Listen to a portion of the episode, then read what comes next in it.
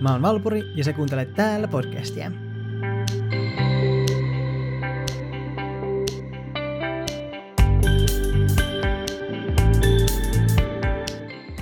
Olen tehnyt Patreon-tilin, joka kautta voi tukea podcastin tekoa erikokoisilla lahjoituksilla 3 eurosta 15 euroon asti.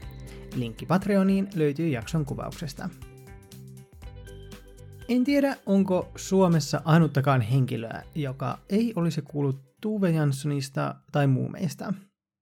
Kun jonkun aikaa sitten kyselin ihmisten sateenkaari-idoleita, tuli taiteilijan nimi esiin monelta, enkä asiaa ihmettele. Luin Toovesta kirjoitetun elämänkerran, teet työtä ja rakasta, ja olin todella vaikuttunut naisen tinkimättömyydestä elää elämäänsä juuri omalla tavallaan muilta lupaa kysymättä. Tuve syntyi 9. elokuuta 1914 taiteilijaperheeseen. Hänen isänsä Victor oli kohtalaisen tunnettu kuvanveistäjä ja hänen äitinsä Signe teki töitä piirtäjänä. Kuten arvata saattaa, perhe eli vaatimattomasti, joskus jopa köyhyydessä. Victorin tulot olivat epäsäännöllisiä, joten päivittäisestä toimeentulosta huolehti Signe, ja siltikin he joutuivat ajoittain lainaamaan rahaa Signen pappi-isältä. Lapsuutta myös väritti isän arvet sodasta. Hän oli muuttunut valoisasta, leikkisestä ja hauskasta miehestä ankaraksi, katkeroituneeksi sekä mielipiteissään jyrkäksi. Tuve, joka taas oli aatteeltaan vapaampi, otti usein yhteensä isänsä kanssa, mutta perhe oli aina koko elämänsä ajan tärkeää naiselle ja erityisen läheinen hän oli äitinsä kanssa. Perheeseen kuuluvat vielä nuoremmat veljet Per Olov ja Lars. Vanhemmat toivoivat ensimmäisestä lapsestaan taiteilijaa ja oli varmasti helpotus, kun tytär osoitti tähän taipumusta. Eräissä lähteissä jopa kerrotaan, että hän olisi oppinut piirtämään ennen kävelemistä. Koulunkäynti oli ilmeisesti Tovelle erittäin vastenmielistä, ja hän ei siellä pärjännytkään. Erityisesti ongelmia aiheutti matematiikka, josta hänet vapautettiin Signen pyynnöstä. 16-vuotiaana Tuve sai vanhempiensa luvalla lopettaa koulunkäynnin ja aloittaa taideopinnot Tukholmassa – siellä hän asui enonsa Einar Hammarsteinin luona ja opiskeli vuodesta 1931 vuoteen 1933 asti Tukholman teknillisessä koulussa, jonka jälkeen hän palasi Helsinkiin jatkamaan opintojaan Ateneumissa.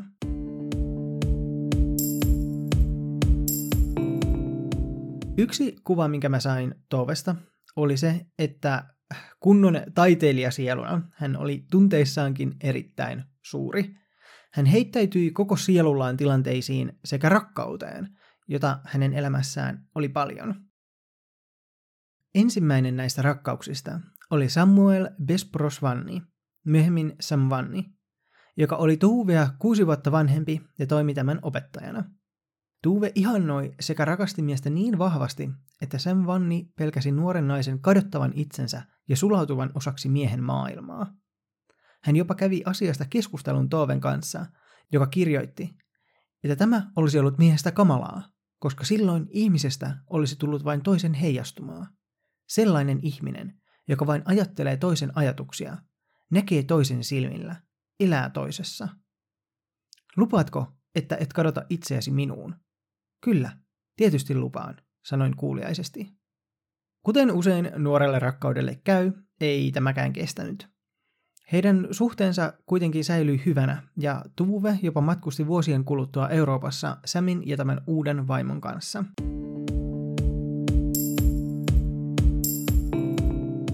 Masennus valtasi Tuven ajoittain, erityisesti sodan aikana. Välillä jopa rakkain tekeminen, maalaaminen, ei onnistunut. Hän avasi ystävälleen Eva Konikoffille tunteitaan. Eva, tärkein on käynyt tarpeettomaksi – he ovat tehneet maailmasta toisen. Ei, me olemme antaneet maailman muuttua toiseksi, eikä siinä enää löydä paikkaansa. Ainahan maalaaminen on ollut vaikeaa, mutta nyt siinä ei ole mieltä, ja se johtuu sodasta. Kun jatkosotaa oli käyty puolisen vuotta, Tove kirjoitti jälleen ystävälleen. Sotaa on kaikkialla. Koko maailma on sodassa. Joskus minusta tuntuu, että maan patoutunut ahdistus painaa ja uhkaa räjäyttää minut rikki. Koskaan ei ole myötätunto sekoittunut katkeruuteen, rakkaus vihaan ja elämänhalu. Siis elää kaikesta huolimatta oikein ja arvokkaasti, haluun vain ryömiä pakoon ja päästää irti. Toven tuttavapiiristä ja ystävistä alkoi nuoria miehiä kaatumaan rintamalla, ja huoli oli kova, varsinkin kun odotettua kirjettä veljeltä tai rakastetulta ei kuulunut. Tuve työllisti itseään myymällä ajoittain maalauksiaan, mutta suurin rahanlähde oli kuvitustyöt. Hän teki taidekorttikeskukselle postikortteja, kuvitti lukuisia lehtiä sekä piirsi piilakuvia. Hän oli arvostettu graafikko ja Garm-lehti mainosti itseään kertomalla, että lehden piirtäjä oli Tuve Jansson, Suomen kiistatta paras pilapiirtäjä. Vaikka Tuve ei ollut mitenkään poliittinen henkilö, hänen pilakuvansa ottivat joskus koviakin kannanottoja. Hänen kuvituksissaan sota oli avoimen kauhea, jollaista kuvaa ei yleisesti haluttu antaa, koska taistelutahtoa, uhrautumishenkeä ja isänmaallisuutta piti korostaa. Piirtäjä oli ajallaan uhkarohkea, sillä hän piirsi pilkkakuvia omalla nimellään niin Hitleristä että Stalinista ajassa, jolloin Suomi oli yleisesti saksalaismielinen. Tuve onkin kertonut nauttineensa Karmin kuvittamisesta. Kaikkien eniten pidin siitä, että sain olla sikamainen Hitleriä ja Stalinia kohtaan. Karminin pääkirjoittaja on kertonut, että oli lähellä, että lehti ja hän olisivat saaneet syytteet ystävämielisen valtion päämiehen loukkaamisesta. Mä suosittelen tsekkaamaan näitä pilapiirroksia, ne on ajoittain aika rajujakin.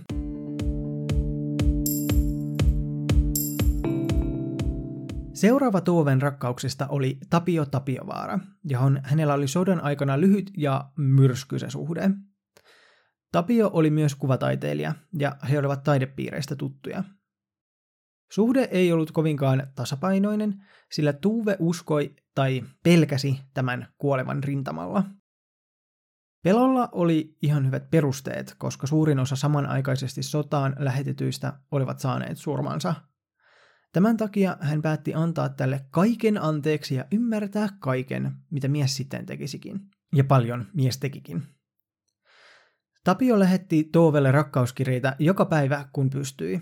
Ja kun hän loukkaantui lievästi taistelussa, hän kirjoitti pääsevänsä vapaalle kolmeksi viikoksi. Vasta rakastuneena Tove ei pystynyt tekemään mitään odottaessaan sotilasta kotiin, niin jännittynyt hän oli Tapion tapaamisesta – Loman alku alkoi erinomaisesti ja taiteilija muisteli tätä haikeana. Ensimmäinen vuorokausi oli yksin meidän. Hän oli täällä incognito, tuli suoraan ateliehen ja toi kukkia, ikonin, ryssän korviketta, sokeria, sotamuistoja. Hän oli niin väsynyt, nukkui sillä aikaa, kun paikkasin hänen vaatteitaan ja keitin aamiasmakaronit. Tuntui, kun olisin ollut jossain hauskassa kotiidyllissä. Söimme juhlapäivällisen, oli viiniä ja sinun kynttilöitäsi. Impi oli valmistanut linnun. Minulla oli ylläni tummanpunainen silkkipuku ja hänellä, ainoan kerran, mitali. Tunnelma oli niin juhlallinen, että tuskin sanoimme sanaakaan. Ajattele, hän on yksi niistä kymmenestä, jotka noista kahdesta sadasta käpylästä sotaan lähteneistä on vielä elossa. Romantiikka ei kuitenkaan jatkunut ensimmäisen illan jälkeen. Mies laiminlöi Toovea ei näyttäytynyt ja meni omille teilleen. Kolme yötä Tove valvoi odottaen, milloin mies tulisi takaisin. Sitten naisväki jopa alkoi soitella Toven puhelimeen kysellen Tapion perään. Hän yritti käsitellä mustasukkaisuuttaan ja koitti järkeillä miehen puuhia, että tärkeintä olisi, että Tapio olisi onnellinen. Tapia myös ehdotti lapsen alulla laittamista loman aikana – Ehdotus oli täysin kohtuuton miehen käytöksen jälkeen, ja lapsi varmaankin kuvasti omaa jatketta jotain, joka jäisi maailmaan, jos hän kaatuisi sodassa. Tämä oli onneksi kuitenkin asia, josta Tove ei aikonut taipua. Hän ei halunnut lapsia, jotka lähetettäisiin taistelemaan tulevaisuuden sotia. Tapio kutsui Tovea elämän salamatkustajaksi, vapaalippulaiseksi, kun tämä ei suostunut. Tämä Class Act Tapsa ilmoittikin sitten asuvansa naisen kanssa, joka oli luvannut tehdä lapsen hänelle. Kun paluu rintamalle lähestyi, Tove siltikin halusi sopia välit kuntoon, vieläkin uskoen tämän kaatuvan sodassa. Niinpä hän parhaimman mukaansa yritti olla anteeksi antava, miellyttävä ja vakuutti, ettei ollut katkera. On vaikeaa ymmärtää nykyään linssien läpi, millaista oli elää sodassa, sodan aikana, ja pelätä ystäviensä menehtymistä rintamalla, mutta mielestäni Tove meni kyllä äärimmilleen ymmärryksensä kanssa tämän sotilaspojan kanssa, kun otetaan huomioon tämän käyttäytyminen, joka ei ottanut ollenkaan huomioon Toven tunteita. Sanottuaan asiansa Tapio ilmoitti, ettei palaisi rintamalle. Uutisen taiteilija otti vastaan huojentuneena ja onnellisena. Tämä ei sittenkään olisi viimeinen kerta, kun hän näkisi miehen. Kun Tapio sanoi haluavansa aamiaiselle, Tove sanoi tulevansa mukaan.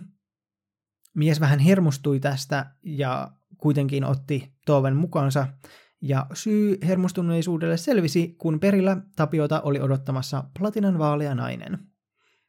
Tove kirjoitti tuntemuksiaan. En ymmärtänyt mitään ja olin väsynyt. Läksin näyttelyyn ja Tapsa tuli perässäni. Sanoin, että haluan tietää, enkä halua enää odottaa.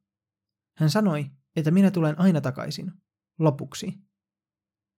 Tuuve vaati mieheltä sitoutumista, valintaa kahden naisen välillä. Tapio tulikin sitten yöpymään seuraavana yönä hänen ateljeessaan, mutta vahinko oli jo tehty. Hän tuntui täysin vieraalta. Minun täytyy ymmärtää, sanoin, että hänen kirjeensä eivät merkinneet mitään. Että hän rakasti minua ja antoi minun odottaa joka yö. Tapsa ei sanonut mitään. En ymmärtänyt enää juuri mitään. Hän nukahti ja olin hirveän yksin.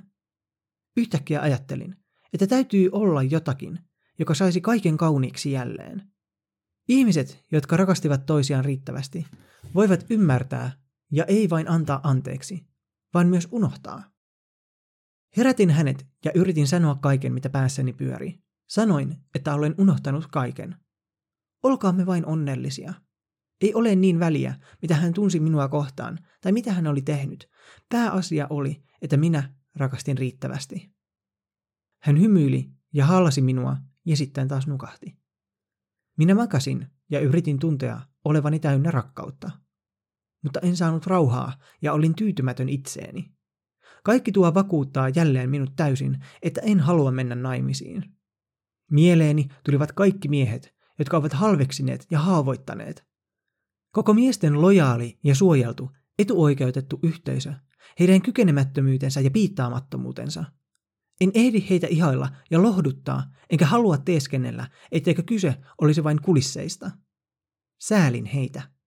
Pidän heistä, mutta en halua kuluttaa elämääni näytöksissä, joiden läpi näen. Ja näen, miten käy maalaamiseni, jos menen naimisiin. Koska minulla kaikesta huolimatta on kaikki naisen synnynnäiset vaistot lohduttaa, ihailla, alistua ja luopua omastaan. Joko minusta tulee huono taiteilija tai huono vaimo. Jos minusta tulisi hyvä vaimo, niin mieheni työ olisi tärkeämpää kuin omani. Minulla on kyky alistua hänelle ja synnyttäisiin lapsia hänelle. Lapsia, jotka sitten tapettaisiin jossain tulevassa sodassa. Minulla ei ole aikaa, ei halua eikä varaa aujoutua.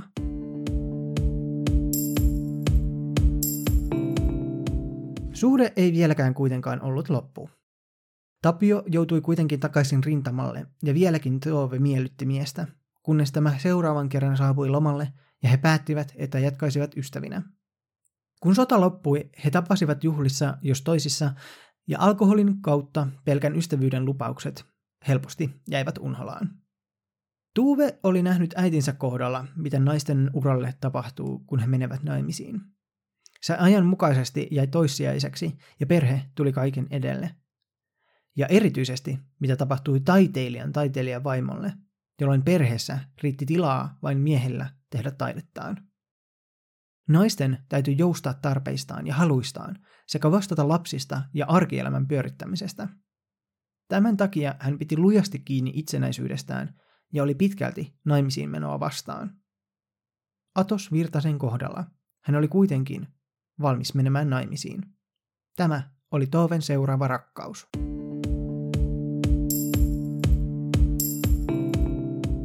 Tove oli tutustunut Atokseen jo ennen sotia ja heillä oli yhteisiä ystäviä.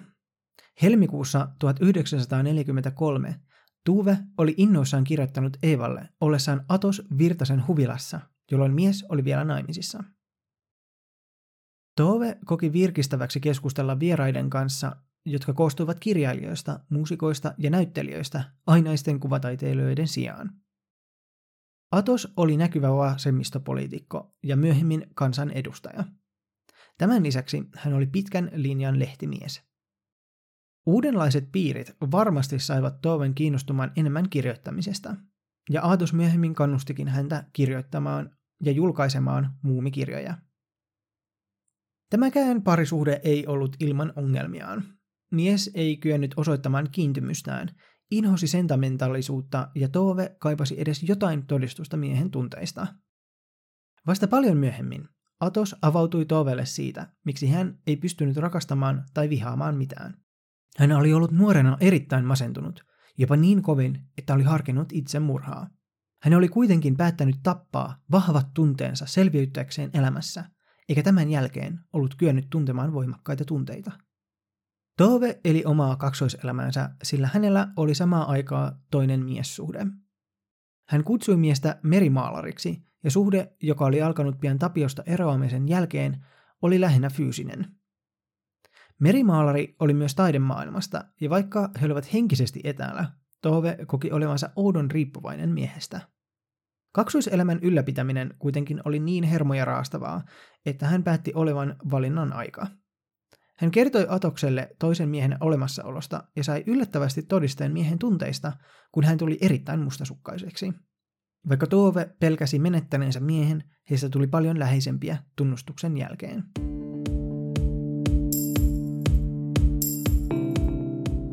Tuven avoin ja vapaa seurustelu tunnetun miehen kanssa herätti moraalista ärtymystä ajan tapojen mukaan.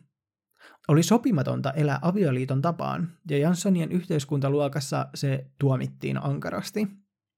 Tällaiset suhteet luonnollisesti olivat kuitenkin ongelma lähinnä naiselle, jotka tuomittiin huonoina naisina.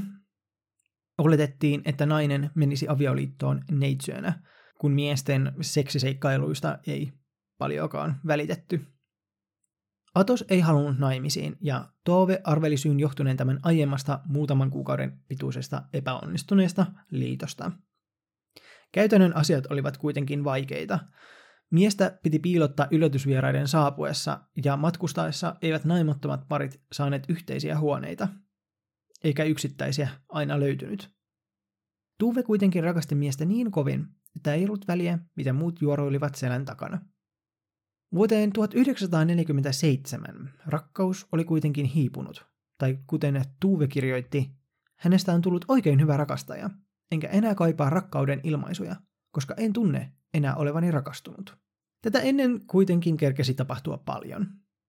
Vuonna 1946, viikkoa ennen joulua, Tuve kirjoitti ystävälleen Eevalle pitkän innostuneen kirjeen.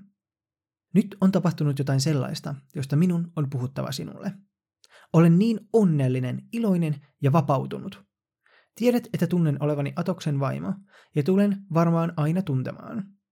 Mutta nyt olen mielettömän rakastunut ja naiseen. Ja se tuntuu täysin luonnolliselta ja aidolta. Siinä ei ole mitään ongelmaa. Tunnen itseni vain ylpeäksi ja hillittömän iloiseksi. Viimeiset viikot ovat olleet kuin tanssia. Vivika Pandler oli saapunut Toven elämään. Hän oli kolme vuotta Tovea nuorempi ja naimisissa Kurt Pandlerin kanssa. Mies asui Toven ja Vivikan rakastumisen aikoihin Tukholmassa ja Vivika lähinnä Suomessa, vaikkakin matkusteli usein. Tuve asui Atoksen kanssa, joka oli kuitenkin usein työmatkoillaan. Heidän ensimmäinen tapaamisensa ei ollut mitään rakkautta ensisilmäyksellä, sillä Vivika muistelee ensitapaamista epäonnistuneeksi Vivika kauhistutti Tovea, ja joka puolestaan näytti röhölöineen ja pikukkiharoineen Vivikan mielestä naurettavalta. Seuraava tapahtuminen kuitenkin siloitti ensitapaamisen rypyt. He kohtasivat vahingossa juhlissa, kun muu juhlaväki oli jo lähtenyt. He tanssivat aamun sarastukseen asti.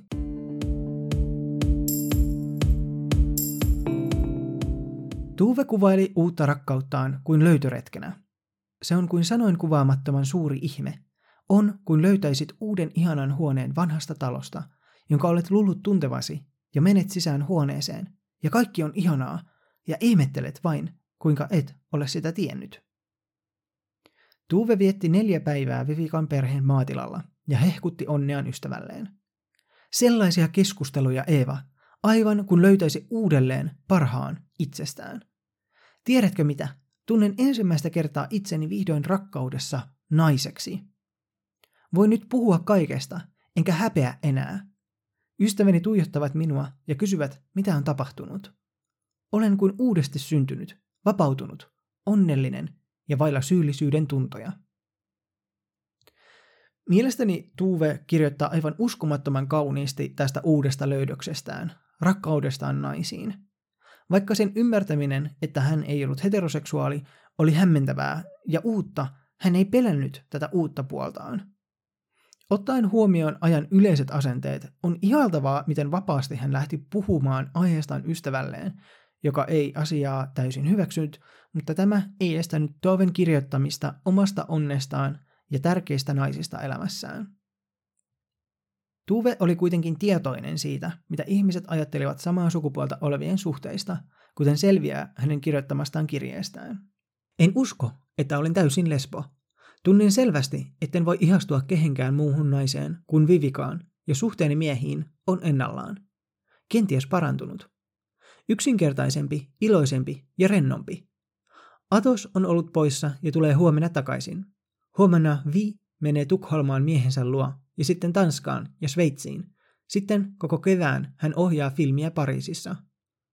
On aivan kauhea erota juuri, kun olemme löytäneet toisemme, mutta meillähän on työmme ja voimme odottaa luottaen. Voi olla, että tulevaisuudessa meillä tulee olemaan vaikeaa. Ihmiset eivät voi ymmärtää, he eivät ole kokeneet samaa. Panettelu on jo alkanut. Mutta en välitä siitä. Voin jopa menettää atoksen nyt. Elän vain suurta iloa ja tuskaa. Eeva, elämä on niin hurjan rikasta.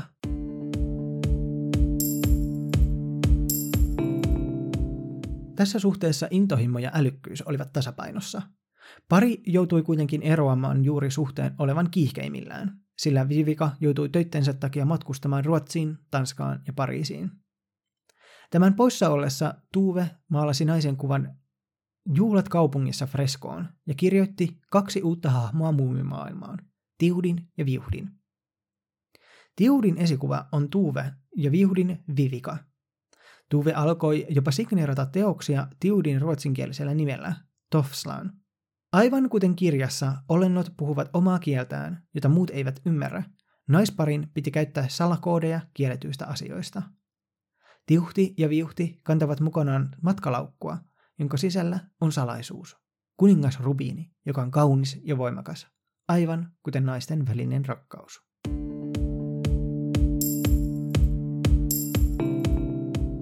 Lähtiessään käsittelemään seksuaalisuuttaan, Tuve ajatteli ensin, että Vivika olisi ainut nainen, joka häntä voisi viehättää, ja uskoi suhteensa miehiin pysyneen samanlaisena.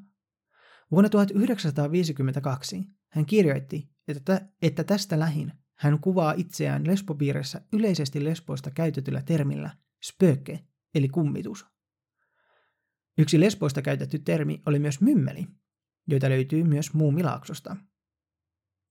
Tämä kiihkeä ja palava rakkaus Vivikan kanssa ei kestänyt eroa, sillä Vivikan saavuttua takaisin Suomeen. Hän ilmoitti löytäneensä Pariisista uuden rakkauden ja toisenkin Suomesta. Jälleen Tuve ymmärsi, vaikka kärsi. Hän näki paljon vaivaa ymmärtämään Vivikan suhteita ja jopa ystävystyi uusien rakastettujen kanssa. Pariskunnan eron syyt ovat jääneet osittain hämärän peittoon, mutta kuten aiempienkin suhteiden kohdalla, Tuve solmi syvän ystävyyden entisen rakkaaseensa. Vivika ja Tuve pysyivät elinikäisinä ystävinä. Vivika on muistellut heidän tarinaansa ja syitä, jotka johtivat suhteen loppumiseen. Tuve Jansson ja minä tapasimme, kun olimme kumpikin 30-vuotiaita. Hän antoi minulle rohkeutta tulla taiteilijaksi. Minä annoin hänelle rohkeutta kehittyä ihmisenä. Se tuntui samalta, kuin jos olisi ollut ensin nälkäinen koko ikänsä ja sitten saisi yhtäkkiä vain jälkiruokaa. Pelkkää jälkiruokaa. Ensi kertaa elämässä sain enemmän kuin pystyin antamaan takaisin, ja siitä minä en selviytynyt. Kaikki oli niin hyvin, etten kestänyt sitä. Olin tottunut siihen, että kaikki menee aina väärin. Ja kun kaikki ei sitten mennytkään väärin, järjestin asian itse. Sitä olen katunut. En koko elämääni, mutta puolet siitä. Vivikan jäämistöstä on löydetty kirje, joka on osoitettu Tuuvelle.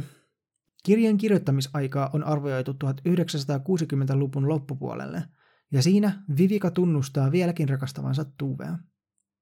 Hän kirjoittaa, että Tuve oli ollut hänelle parasta maan päällä, mukaan lukien jopa hänen suuresti rakastamansa äiti.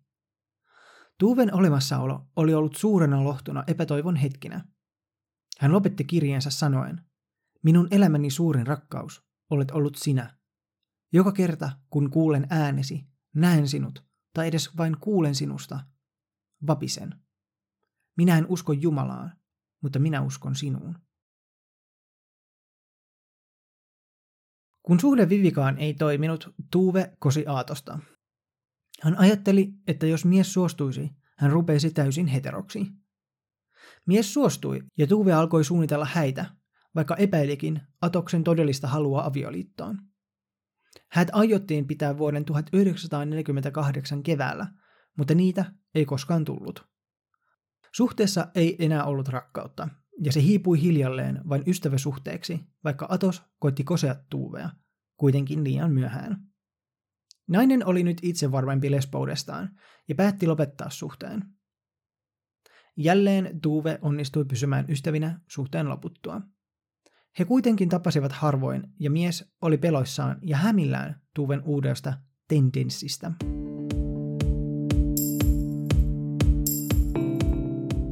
Vaikka Tuve ei noussut mitenkään parikaadeille seksuaalivähemmistöjen oikeuksista, hänen pelottomasti itsensä oleminen oli tärkeää vähemmistöjen kuuluville.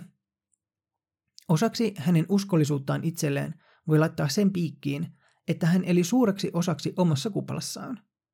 Vuonna 1953 Tuve järkyttyi, kun hänelle selvisi, että hänen lesboudestaan oli jo pitkään puheltu kaupungilla – Totuus selvisi jonkun nuorukaisen lähettämästä uhkakirjeestä, ja nimekkyyden saaminen muumeista vei yksityisyyden elämästä. Tilalle tuli nimettömiä kirjeitä, luonheittoa, vakoilua, ja Toove epäili jopa hänen puheluitaan kuunneltavan. Ennakkoluuloja hän kohtasi myös villissä ja vapaassa taidepiireissä.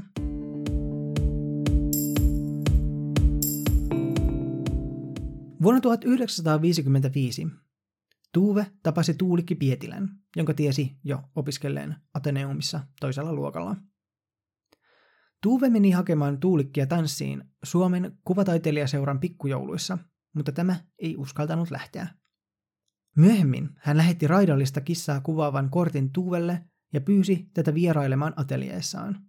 Talvena 1956 alkoi Tuuven ja Tuulikin loppuelämän kestävä suhde. Tuve kirjoitti, olen viimeinkin päässyt perille, sen luokse, joka kanssa haluan olla. Hän kirjoitti kesän ensimmäisen tuulikin vierailun jälkeen saareltaan. Rakastan sinua yhtä aikaa lumoutuneena ja hyvin rauhallisena, enkä pelkää mitään, mikä meitä kenties odottaa. Liittoa helpotti se, että he olivat molemmat kuvataiteilijoita. Harrastukset olivat yhtenäisiä ja molemmat pitivät käsillään tekemisestä. Yhdessä he matkustivat, filmasivat tekevät muumimaailman installaatioita ja kalastivat. Tuuven toive kahden itsenäisen toisiaan tukevan ja yhdessä työskentelevän liitosta oli toteutunut. Kesät he asuivat saaressa pienessä mökissä vain toiset seuranaan. Tuulikkikin on ikuistettu muumikirjoihin älykkäänä ja realistisena tuuti- tuutikkina. Koska pariskunta eli yhdessä, ei heidän välisiään kirjeitään ole jäänyt jälkeen samalla tavalla kuin Tuuven ja Vivikan välillä – he viettivät kuitenkin yhdessä 45 vuotta, joten voiko parin rakkautta epäillä? He olivat myös ensimmäinen samansukupuolinen pariskunta, joka vieraili itsenäisyyspäiväjuhlissa vuonna 1992.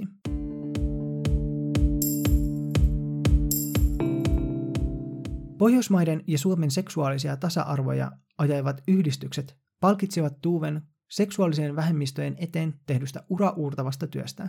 Tuuvella oli kyky olla samaa aikaa täysin avoin ja samaa aikaa piilossa. Tämä oli ensimmäinen kerta, kun tein mitään syvempää katsausta Janssonin elämään, ja huomasin ihailevani naisen kykyä olla anteeksi pyytelemättä oma itsensä, niin kirjallisuudessaan, taiteessaan että seksuaalisuudessaan. Hän on ehdottomasti yksi omista sateenkaari-idoleistani. Toivottavasti opit yhtä paljon kuin mä tämän jakson tekemisestä. Seuraa podcastia Instassa, Twitterissä ja Fasessa. Linkki Patreoniin löytyy jakson kuvauksesta. Kiitos kun kuuntelit. Nähdään taas ensi viikolla. Bye!